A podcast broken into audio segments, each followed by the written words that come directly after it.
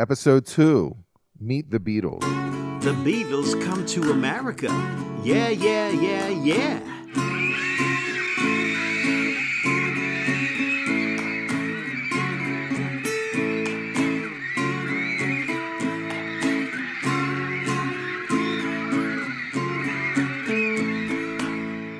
Welcome to the Beatles Come to America podcast. I am your host, Tom Gallagher, along with the Beatle guru, Brooke Halpin.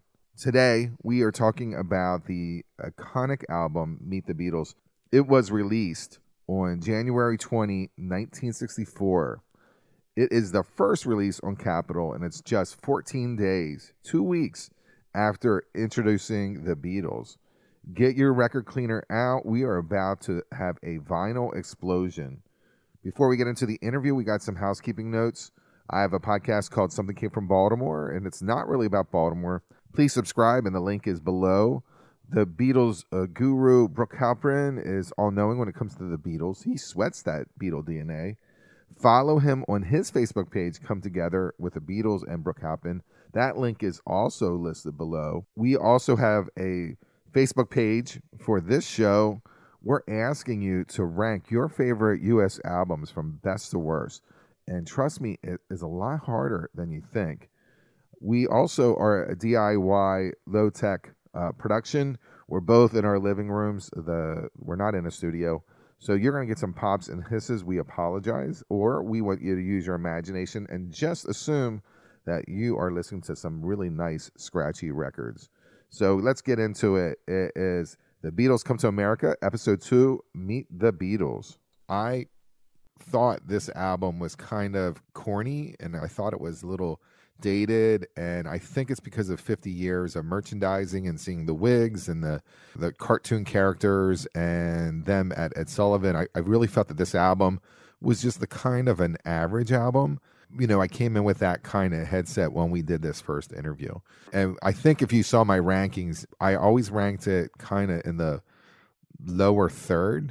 By going through this whole process for the whole year and looking at each song and listening to the songs and listening to you talk about them and your passion for this album, I've totally changed this. You know, this album is is the bullet and the gun for the change of music in the whole world. So it's not like it may sound a little dated, like musically, but the importance level is equally as important as say like the Velvet Underground and Nico or the Doors or or uh, other artists that had amazing, you know, debut album. This is this is it. This is this is a big deal. Hugely significant. Yeah. In terms of as you just said, I the think change that they brought with this album, everything changed with this album. The whole music industry changed with these songs. So, yes, when you put it in that context, not listening to it today necessarily, but knowing what it did when it was released. And it was a combination, by the way, the perfect combination of three things that occurred simultaneously. The album was released January 20th, 1964. Radio stations played Beatles songs constantly. And then the third element was them then appearing live on the Ed Sullivan Show. It's impossible for me to listen to this album and even look at the album cover and not associate all of those things that occurred because they all occurred at the same time. So it was a powerful, powerful combination, obviously, that created Beatlemania in the U.S. the super energy on this album. This album is like a freight train going 100% the whole way through. I guess you would take that for granted now, but no one sounded like this and it, no one had this this type of energy. You opened my eyes and I'm hoping that people who go through and listen to this, you know, the 20 episodes that we're unfolding that their eyes will be reopened. You know, I love the Beatles and I looked poorly on this album, but now I completely changed because uh, you helped me. You helped me through. so, what we normally do is when we talk about this is we we talk about two things: uh, the, your uh, your view on the album cover, and then also your experience when you got it. Yes. Well, it was very appropriately titled because this is how I, along with millions of other teenagers, met the Beatles. Truly, this is how we met the Beatles. It was Meet the Beatles. And we did meet them. And when we listened to these songs, it was sounds that we'd never heard before. The energy level, the musicianship, the vocals, the accents that come through every now and then, especially George on with Don't Bother Me. And when I look at the album as I'm looking at it now, the no one looked like this in in January, late January, early February 1964. Nobody had haircuts like this. Nobody. So we're looking. I'm looking at this thing back then, and it was shocking. This was this was revolutionary. It's like, who are these guys? Nobody looks like them, and nobody sounds like them. And of course, Capitol says the first album by England's phenomenal pop combo. That's not true. We know that because we did Introducing the Beatles, which was released before this album was released. But we'll let that slide. Okay, we'll let that slide.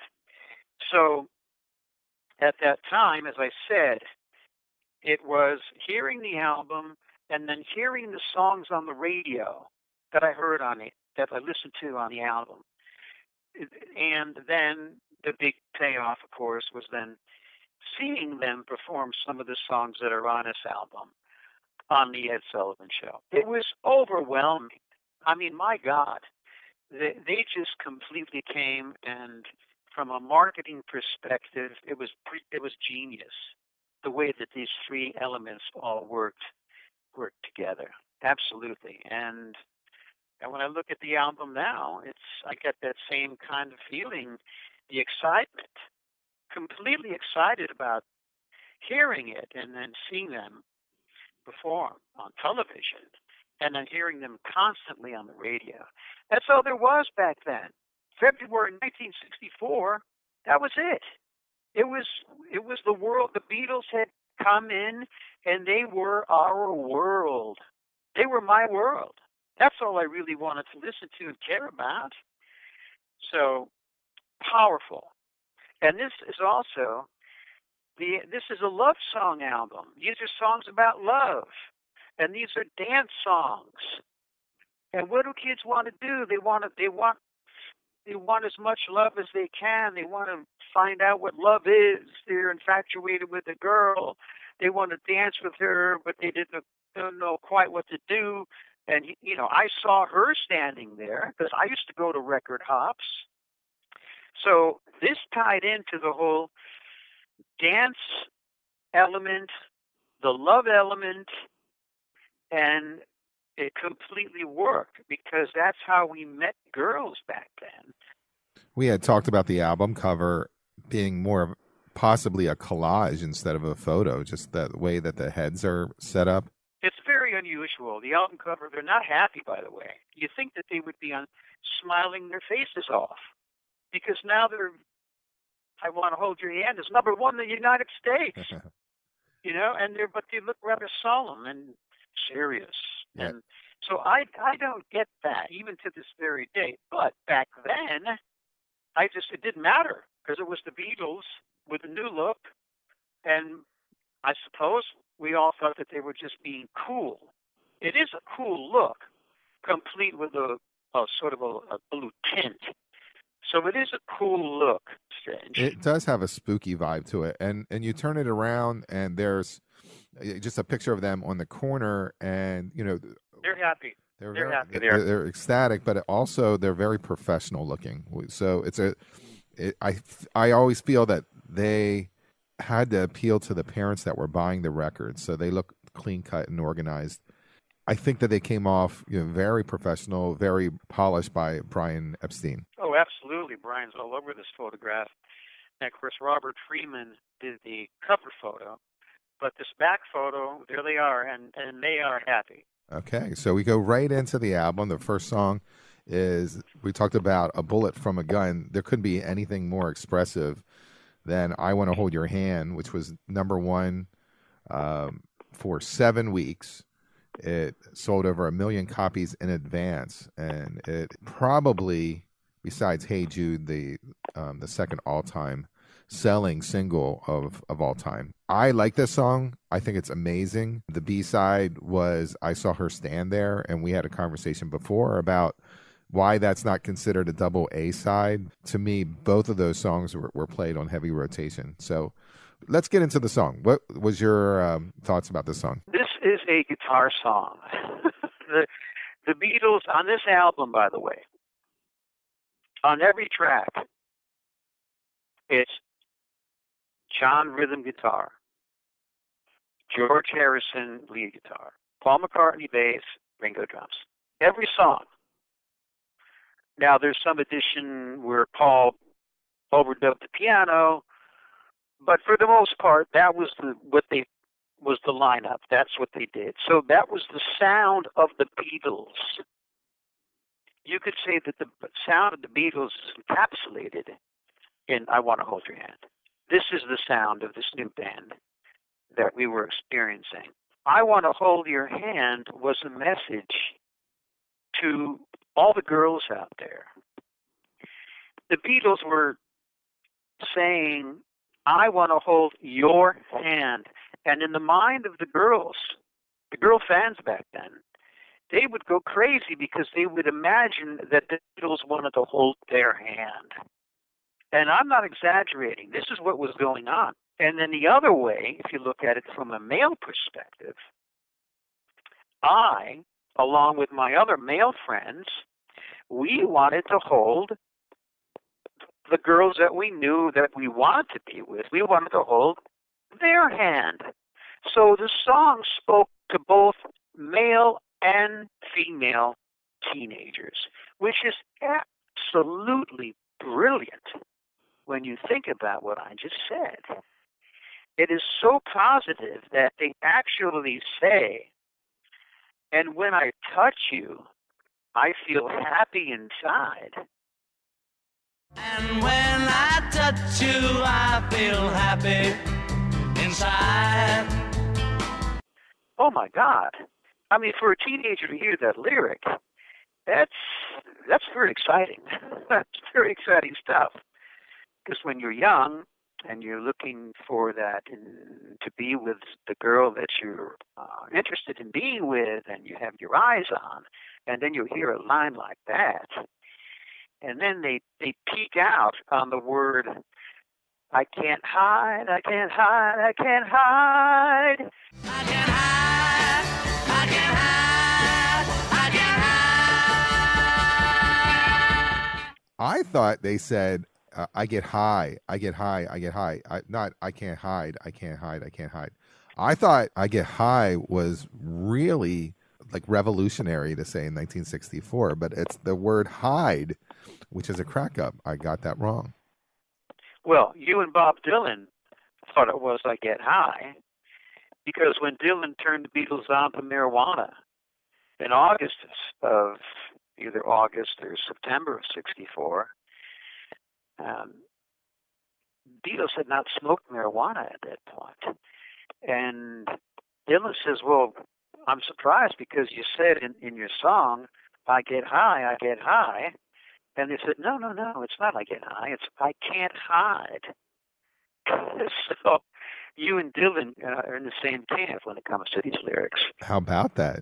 And then to top it off, they end it with a boom, boom, boom, boom, boom, boom, boom, which is a triplet ending, which is very dramatic. I wanna hold your.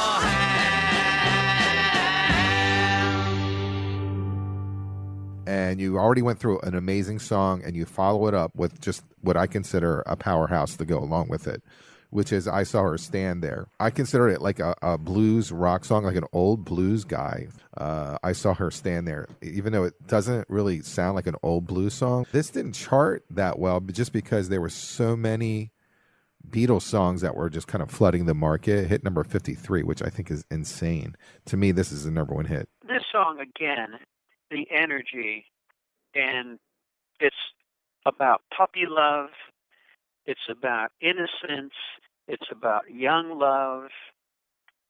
It's about the record hops that I mentioned that were going on. Every weekend there was a record hop, it seemed. And I saw, I literally, I would see her, I would see a girl, and she would be standing there. And I wanted to dance with her. So it was like these songs were written as if they were written for us. That's the way we were taking the lyrics. By the way, the working title was 17. I'm glad that they switched it over to I Saw Her Standing There, much, much better title. The bass line is, is incredible on this track. When you just focus in on McCartney's bass line, oh my God.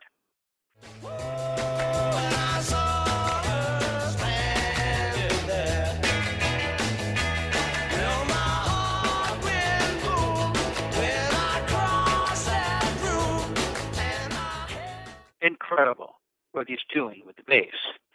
And then the hand claps, they're all clapping, and, and you know, that was popular at that time.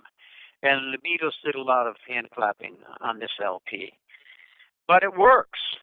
It works. The clapping is, is really, it works right in with the whole mood of the song. Really. It's a dance song. Are you kidding? It's a flat out dance song.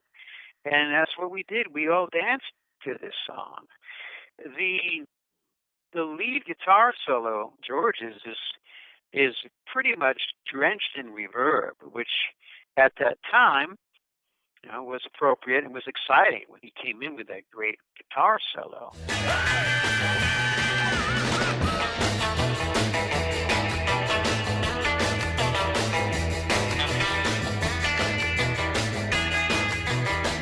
And then you got Paul and John, you know, doing the harmony on the bridge and the chorus, uh, which which was nice too.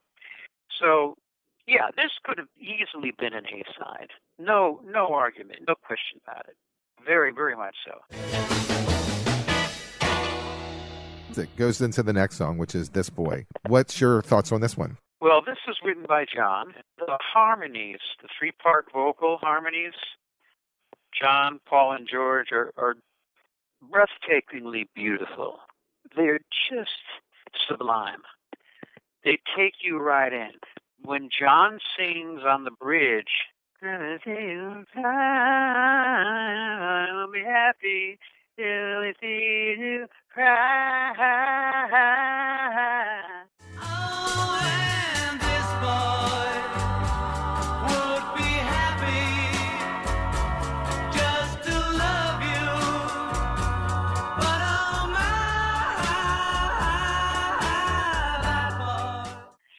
They knew when to go high. They knew what what words.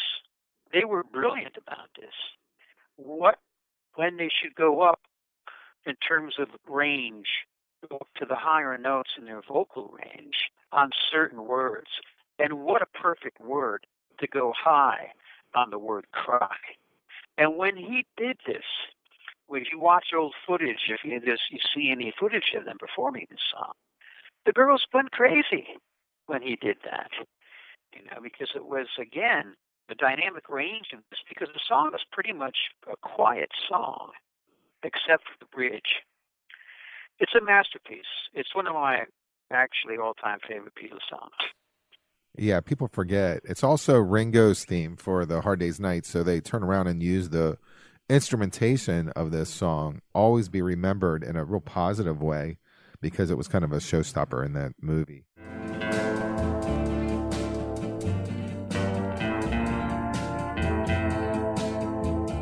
That was an arrangement that George Martin did with an orchestra, Yeah, and it worked perfectly. I think people forget how great it is. Yeah, it's a great slow dance song as well. So this is the kind of song you want to get close to your girlfriend with on that dance floor. It won't be long, yeah, yeah, yeah, yeah. It won't be long, yeah. Okay, so this is Manic and Mania with a con response between John and Paul with a It Won't Be Long. Fantastic. Awesome. It won't be long, yeah, yeah, yeah, yeah, yeah. So what they did was, and by the way, for the most part, John wrote this song. So they were still using the yeah, yeah idea, obviously, from She Loves You, yeah, yeah, yeah. And then, oh, yeah, oh, yeah. It's interesting how lyrically they would take a theme and apply the same lyrics to different songs. One of the things that I love about this is that George is low, it's on the low strings.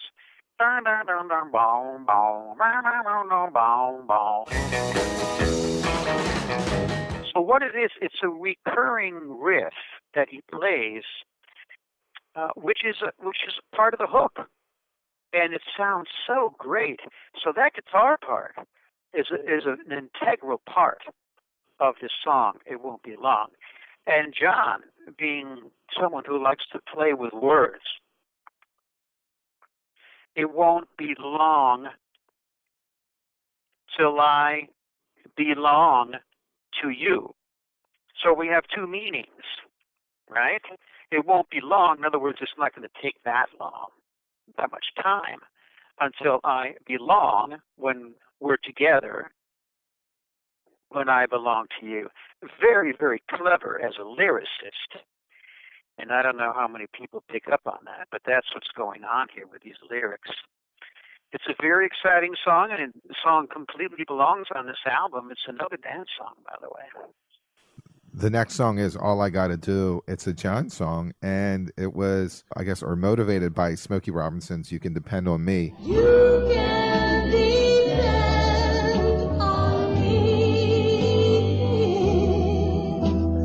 And one thing I think it's interesting is when you talk about the Beatles and the Stones, uh, the Beatles use references, or most of them, from like say the Motown or the the roots of like Carl Perkins and, and Chuck Berry, the roots artists. They're artists that had had chart success more or less.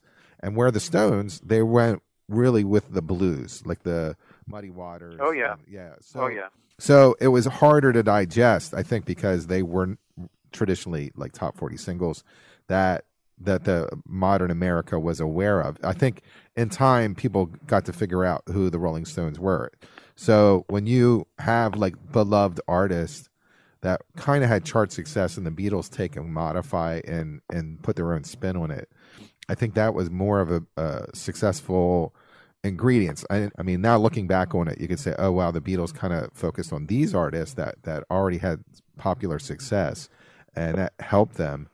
But it's Beatlemania, so there's no question about it. But it's interesting that a lot of the references are Motown. Yeah, well, they've obviously they were listening to the singles that were coming into Liverpool on the ships because the ships would go to the U.S.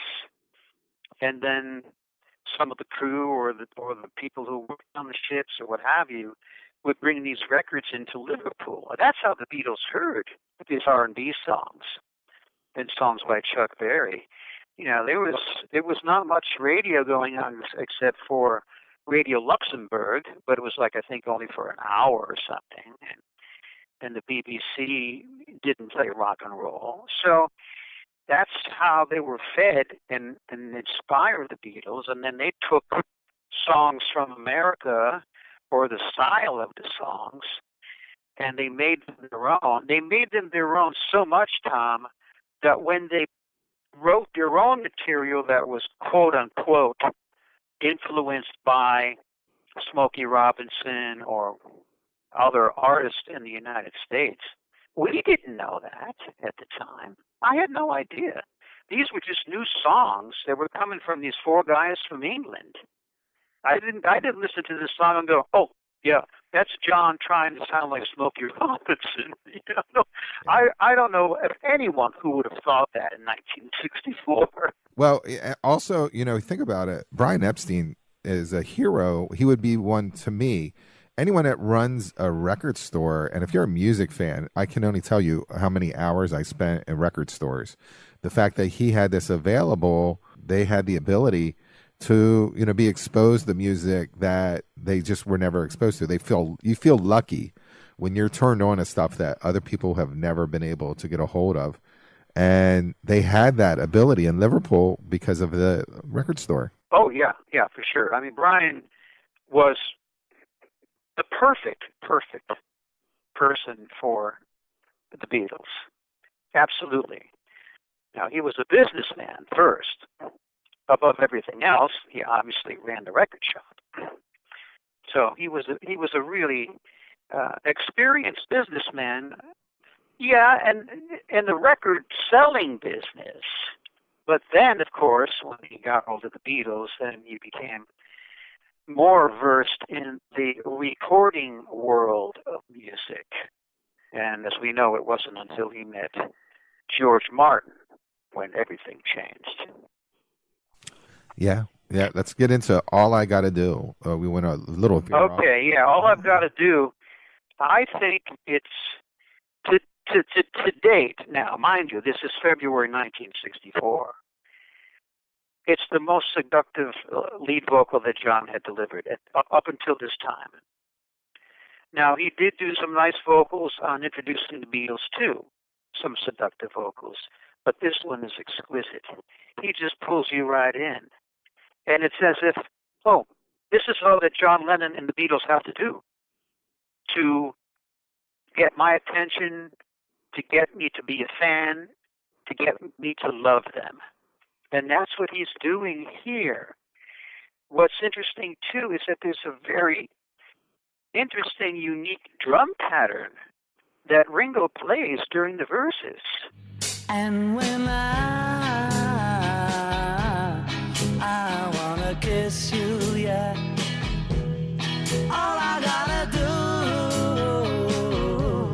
which is unusual and very creative. I don't know if, if Ringo just came up with that on the spot or if McCartney came up with it. I don't know who came up with that drum pattern.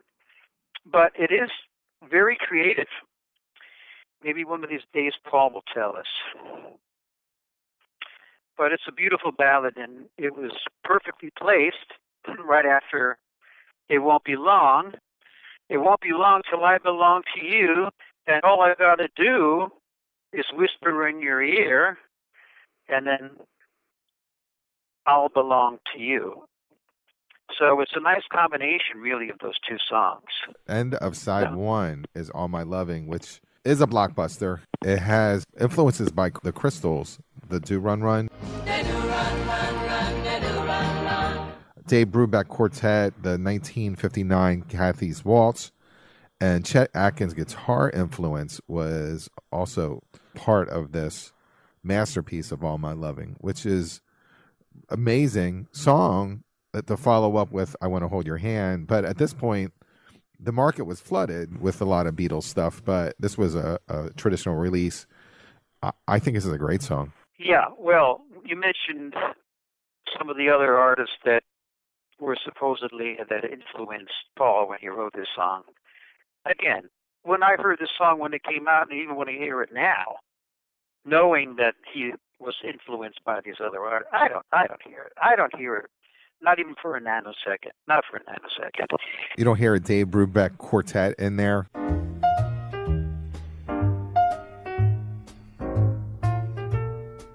Is that what you're saying? I don't hear a Brubeck quartet in there. No, no.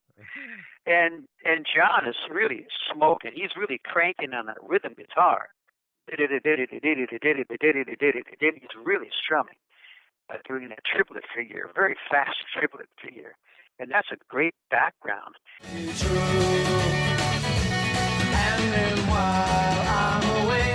And while that's going on, Paul is playing a walking bass line. Can you imagine that? That's what's going on. all my loving I will send to you. All my loving, darling, I'll be true. And then, yes, I do hear the country influence on George's guitar solo, right? But again, when I hear it, I just I don't think of Chet Atkins or anybody else. I thought it's George Harrison playing a guitar solo with the Beatles in 1964. And straight away, I mean, listen to these lyrics. Again, teenagers, close your eyes and I'll kiss you. Close your eyes and I'll kiss you. Oh my God, what an opening lyric. I mean, how many young boys fantasized about having going up to their girlfriend and meeting a girl and she closed her eyes and then you kissed. This was really potent stuff.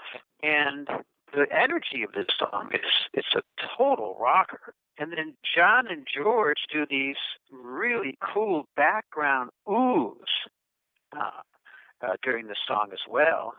And then on the third verse, it's actually McCartney harmonizing with himself. Close your eyes and I'll kiss you. Tomorrow I'll miss you. Remember, I'll always be true. During uh, during their performances, of course, it was George who harmonized with Paul because they did this. This was the opening number on the Ed Sullivan Show. That's how powerful this song is. Out of all the songs they could have opened with, they opened with "All My Lovin'." That tells you something. It's an incredible song. What a way to end side one. Uh, one thing I realize is that uh, how great this album is and how fast they put it together. This is just like hours in the studio. They were polished enough live that they were able to come in and knock this out. I do notice that some of the double tracking of the vocals are off a little. Um, but a that- little bit here and there. A Yeah. little bit, yeah. it, it adds to the charm of the song. I mean, we've listened to it for 50 years, so it's if you're being critical, the "Don't Bother Me" has some double tracking in there that is a little off, but it's charming. There's no, nothing negative about it. It's the first song on side B. It's uh, George composition, and I love the wood blocks that are being played very loudly by Ringo. I th- it, it kind of made it high in the mix. I like how the song is like don't bother me because my my real girlfriend's going to be around soon. So it fits the format but it has a little more of a negative tinge to it. But what's your thoughts on this song? This is an unusual song for this album. I understand that they wanted to get George in there as a writer to let the people know, hey, you're meeting the Beatles, okay? And yes, John and Paul are writers. But, ladies and gentlemen, so is George Harrison. And I think that that was a very important move. And at that time, this was the only song that George had. It wasn't as prolific, nearly as prolific as John and Paul. So he wrote it when he was sick in bed. And you know, when you're sick in bed, you don't want to be bothered, that's for sure. So the title even ties in with his condition of being sick in bed. But the lyrics don't really fit in with the love, uh, positive energy, the positive messaging, and the get up and dance element uh, that occurs throughout this LP. So, as much as I like the song, I do like it. It's un, it doesn't fit in. It's uncharacteristic of the other songs on the album. I mean, George actually says, "Go away, leave me alone, don't bother me." So go away, leave me alone, don't bother me. I mean, that's a 180 degrees from, you know, all my loving. Close your eyes and I'll kiss you, and I want to hold your hand. It's just the opposite. It's like I don't know, just get away from me. It's it, George did this to find out if he could write a song. It was like an exercise for him, and he certainly uh, fulfilled that desire to see if he could write a song. But again, the lyrics were listen. He he couldn't get the girl. He couldn't have the girl that he wanted because she left him. And his attitude was like, well, you know what? I don't want anyone else. You know, she'll always be the girl for me, and I'll never be the same without her. It's it's kind of almost desperate in a way, but it's it, there's a darkness to this song, which is George, yeah, which is George at the time. It's funny because if you think about it, the lyrics and the content of that song kind of solidifies him as the quiet, brooding guy. You know, it's just he had that label now of being, you know, quiet, sullen, brooding. Um, so it's interesting. This song just kind of fits that narrative, and so uh, that label became s- similar to what he was considered uh, all through the Beatle career, and in some ways, he never, you know, got away from that characterization. He's always been that way. Well, that's interesting that you that you mentioned that. When you're when you have Paul and John as the two frontmen of the band, there's no room for George to be up front. You know, they let him sing some songs every now and then. You know, we'd sing Roll Over Beethoven and Everybody's Trying to Be My Baby. You know, during the shows, during the live shows, you know, he would sing those songs. Yeah, if he fit in, he was he was the right personality for the band, just as Ringo was the right personality for the band. It couldn't have been any of anyone other than those four people because the, the characters and the personalities had to work together, and they did. As you said, George, that's who he was. He was more laid back. He was not as outspoken, and he was more. Um, people say he was quiet, but I've heard many many stories to say that he really wasn't quiet. The media coined him as the quiet Beatle and I think he kind of chuckled, and the rest of them, I think, kind of chuckled under their breath because supposedly George wasn't quiet at all. Uh, he was but not, he was yeah, certainly, quiet. certainly, certainly moody though. He was moody, and you know, he, this is this is who George was. He wrote the song, so obviously this is where he was at at the time. It's pretty amazing that it made it on a debut album, and now it's an iconic album.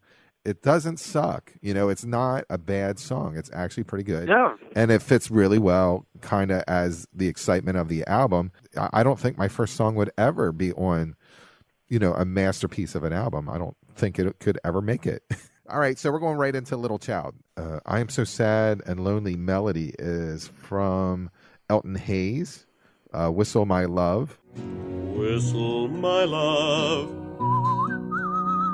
And they also kind of copied off of billy j. Kramer and the dakotas bad to me that sad and lonely part also and this song was supposed to be a filler song for ringo yeah, I'm so sad and lonely is the lyrical phrase you're referring to. Those lyrics are in a song called "Bad to Me." The birds in the sky would be sad and lonely if they knew that I lost my one and only. They'd be sad. which was written by John and Paul and given to Billy J. Kramer. So they were using, again, as I mentioned earlier, the way that they would use lyrics like the yeah, yeah in more than one song. Well, now here's an example of using uh, sad and lonely again because they used it in Bad to Me, which was the song that Billy J. Kramer did, which is quite interesting. Now, to go from Don't Bother Me to Little Child, wow, uh, this is an extreme change of energy.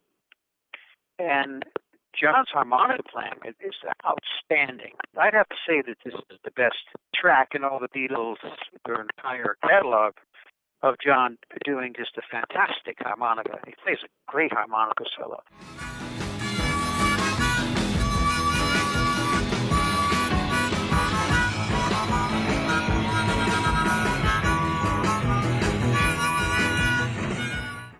One of the things that that I discovered in listening to this again, and I love this song by the way, is way back in I want to say '62. There was someone who was a harmonica player from the States who had a huge hit. He played the harmonica. He wasn't singing at the time, and he turned out to be an incredible singer. And he ended up actually working with Paul McCartney on one of Paul's solo albums. And I'm talking about Stevie Wonder. Now, Stevie Wonder had a song called Fingertips, because as we know, Stevie Wonder is blind. So Fingertips would be an appropriate title for that song. And if you're not familiar with that song, Tom, listen to the harmonica playing in that. And then listen to the harmonica solo that John plays in Little Child. I hear a real, real connection there.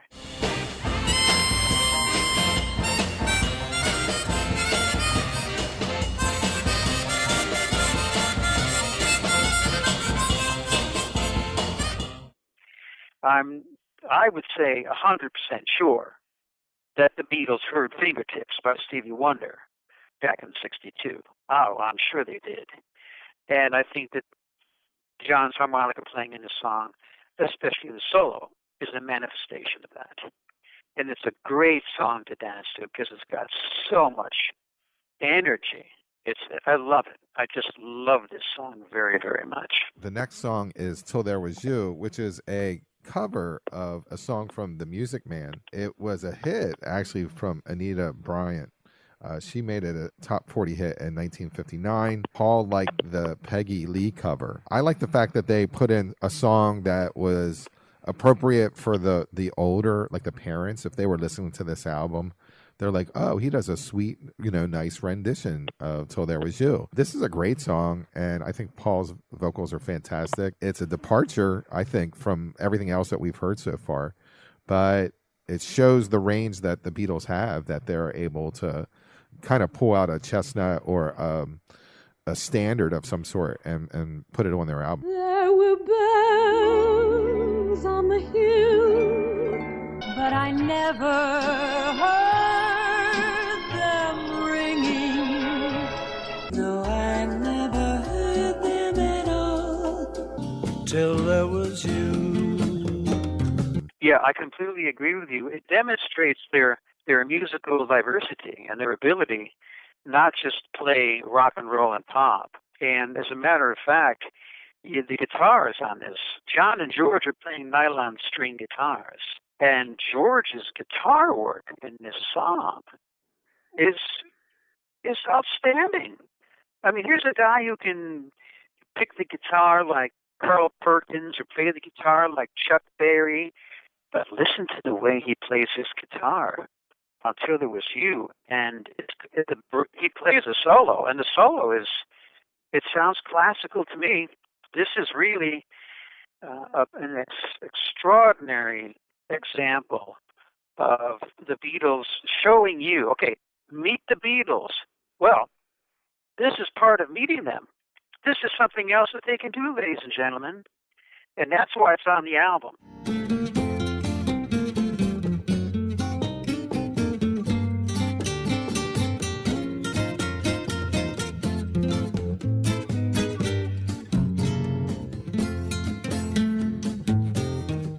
And it's another reason why they performed the song on the Ed Sullivan Show. Because Brian Epstein knew that this song is going to appeal to the kids' parents. And sure enough, it was spot on.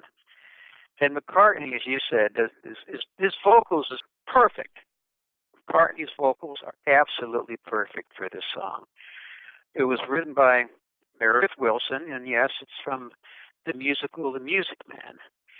And it's a very complex song, Tom. Compared to the other songs on the album, chord wise and melody wise, it's quite complex. And it just rolls off their fingers, you know, just so naturally. And as a matter of fact, there's no drums on the track. Ringo plays the bongos. So it's again, like you said, it's a departure, but this is part of meeting the Beatles. This is another element as to who they are. The next song is Hold Me Tight. It feels so right now. Hold me tight.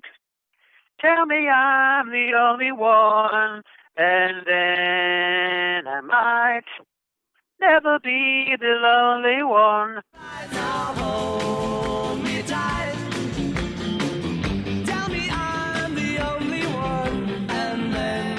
Mean, that's what I hear when I. Well, it sounds uh, better the way you do it. I, it seems to me it's like Oh, hold me tight, like he, he's jumping Well, you're for that tight. there's there's harmony there's harmony going on. yeah, because that's the chorus. Yeah, yeah. That's what I was like. Maybe you don't like the harmony. Maybe you don't like the harmony in that. I, I thought maybe he's flat, or maybe there's something going on. No, they They- wouldn't do that. They they wouldn't let it go out that way. George Martin would never let it go out. Yeah, they, way. they didn't have Pro Tools back then, so I was like, "Hold me tight." Like the the note is, it seems like it's jumping up, right? So it's jumping up high. Hold me tight, like tight. Tight is higher. Yeah, it does, it does go up. It does go up. Yeah. Yeah. Now, when you do it, it sounds just like smooth like butter. I would buy into your version. I struggle on that this song because of that. Like I always listen to Paul jumping up for the tight part real high, and it, it I can't stop thinking about it. Yeah, so that's my thought on this song is that it just, it just I always thought maybe there's something wrong with it, but if you're telling me it's not and you love it, let's talk about it. Yeah, written by Paul. One of the things about this song, when you talked about the album when we first started doing this interview, is how the album is like a, a charging train with so much energy. Listen to the guitars, the guitar riffs.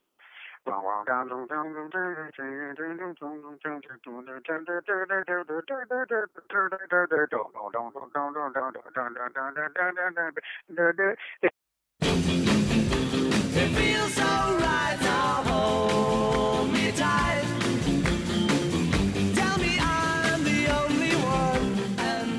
Non-stop. It just doesn't stop. Once the song starts, that guitar riff is incredible. And I'm pretty sure that's Mr. George Harrison who plays that throughout. John might be doubling it here and there, but boy, what a sound. What a sound they got on this one. And of course, they got hand claps going on. Now, and they say, uh, you, you, you, you. So again, the emphasis is on you, right? Um, I want to hold your hand. You know, she loves you, even though she loves you's not on the album. But it's about you. They're singing to the girls. Close your eyes and I'll kiss you, you. And they keep repeating you. And then they actually say, which is considering it was, you know, February, late January, February 64, there is a lyric in here which I'm surprised that they, that they let it in. They kept it in. Making love to only you. tonight, to only you. Oh my God. Now, you know, when you're 14, 13, 12, 15, and you hear a lyric like that, hold me tight, making love to only you, you could imagine the images that come into mind. Oh, me tight. Oh! I, I think the secret sauce of this whole album is the next song, which is to me crazy awesome. It's I Want to Be Your Man. It was a song that they gave away to the Rolling Stones and they released it as a single and it was kind of a flop.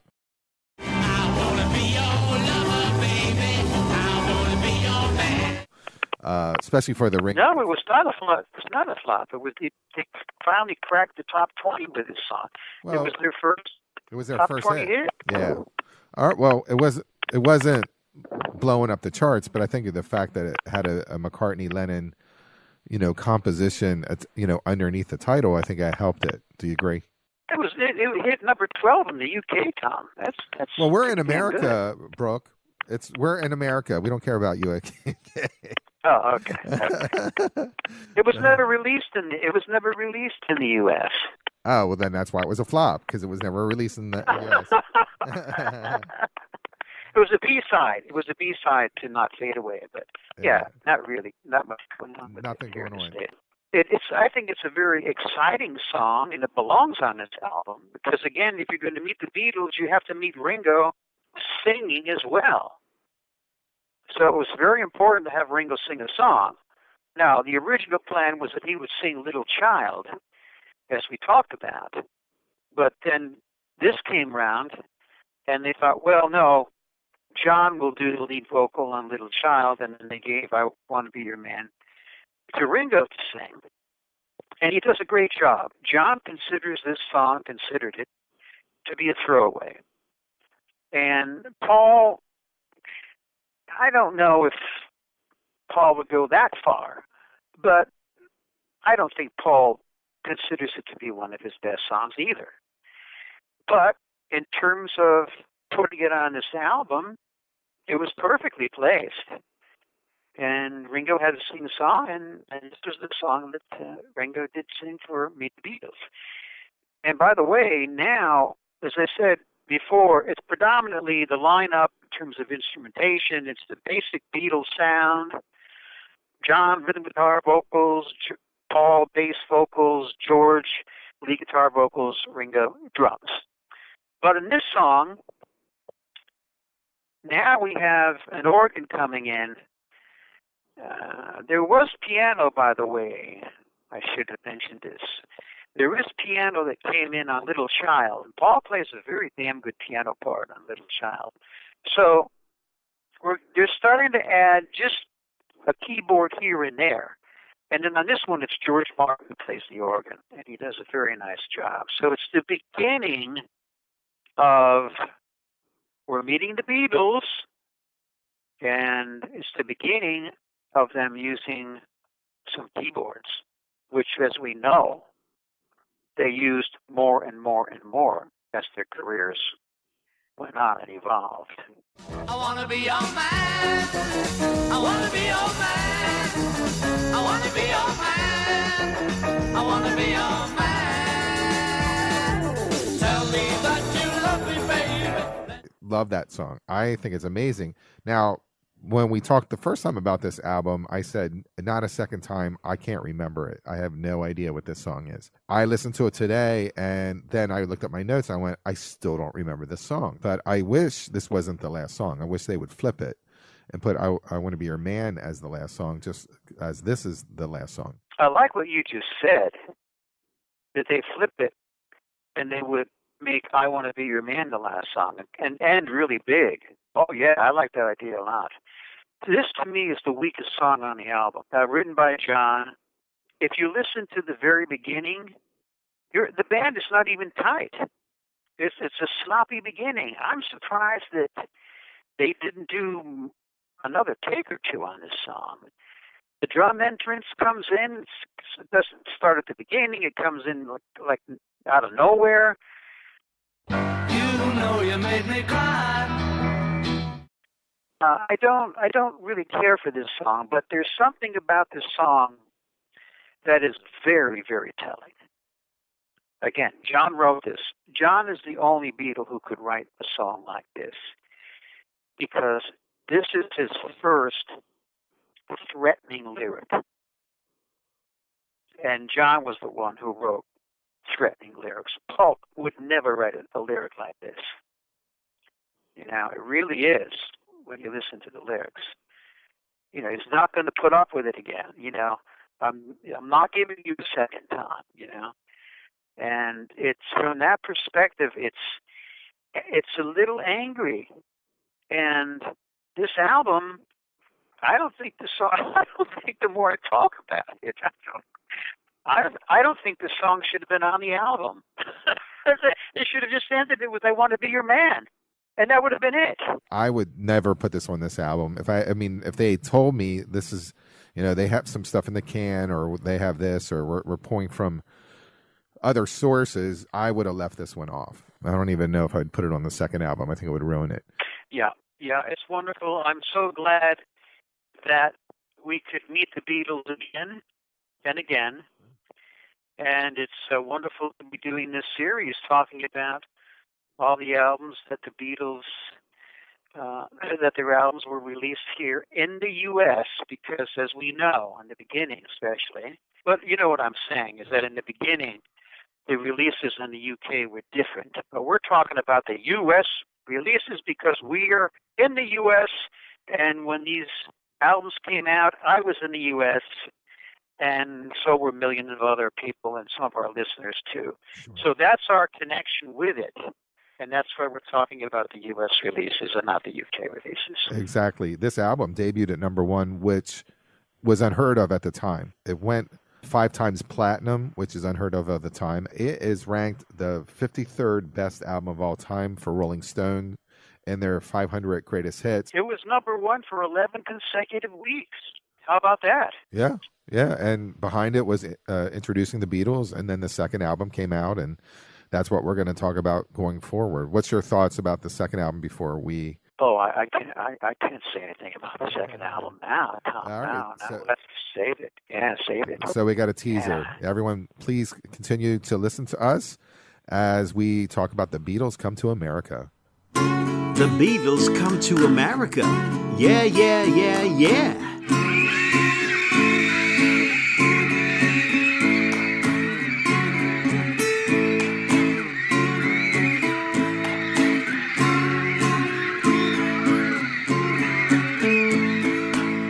Enjoy that original Brook Halpin composition. It's called "Free Again." Even though it is quite dark and you cannot find the light,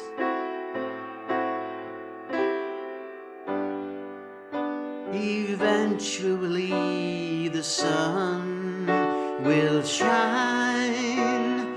Whoa.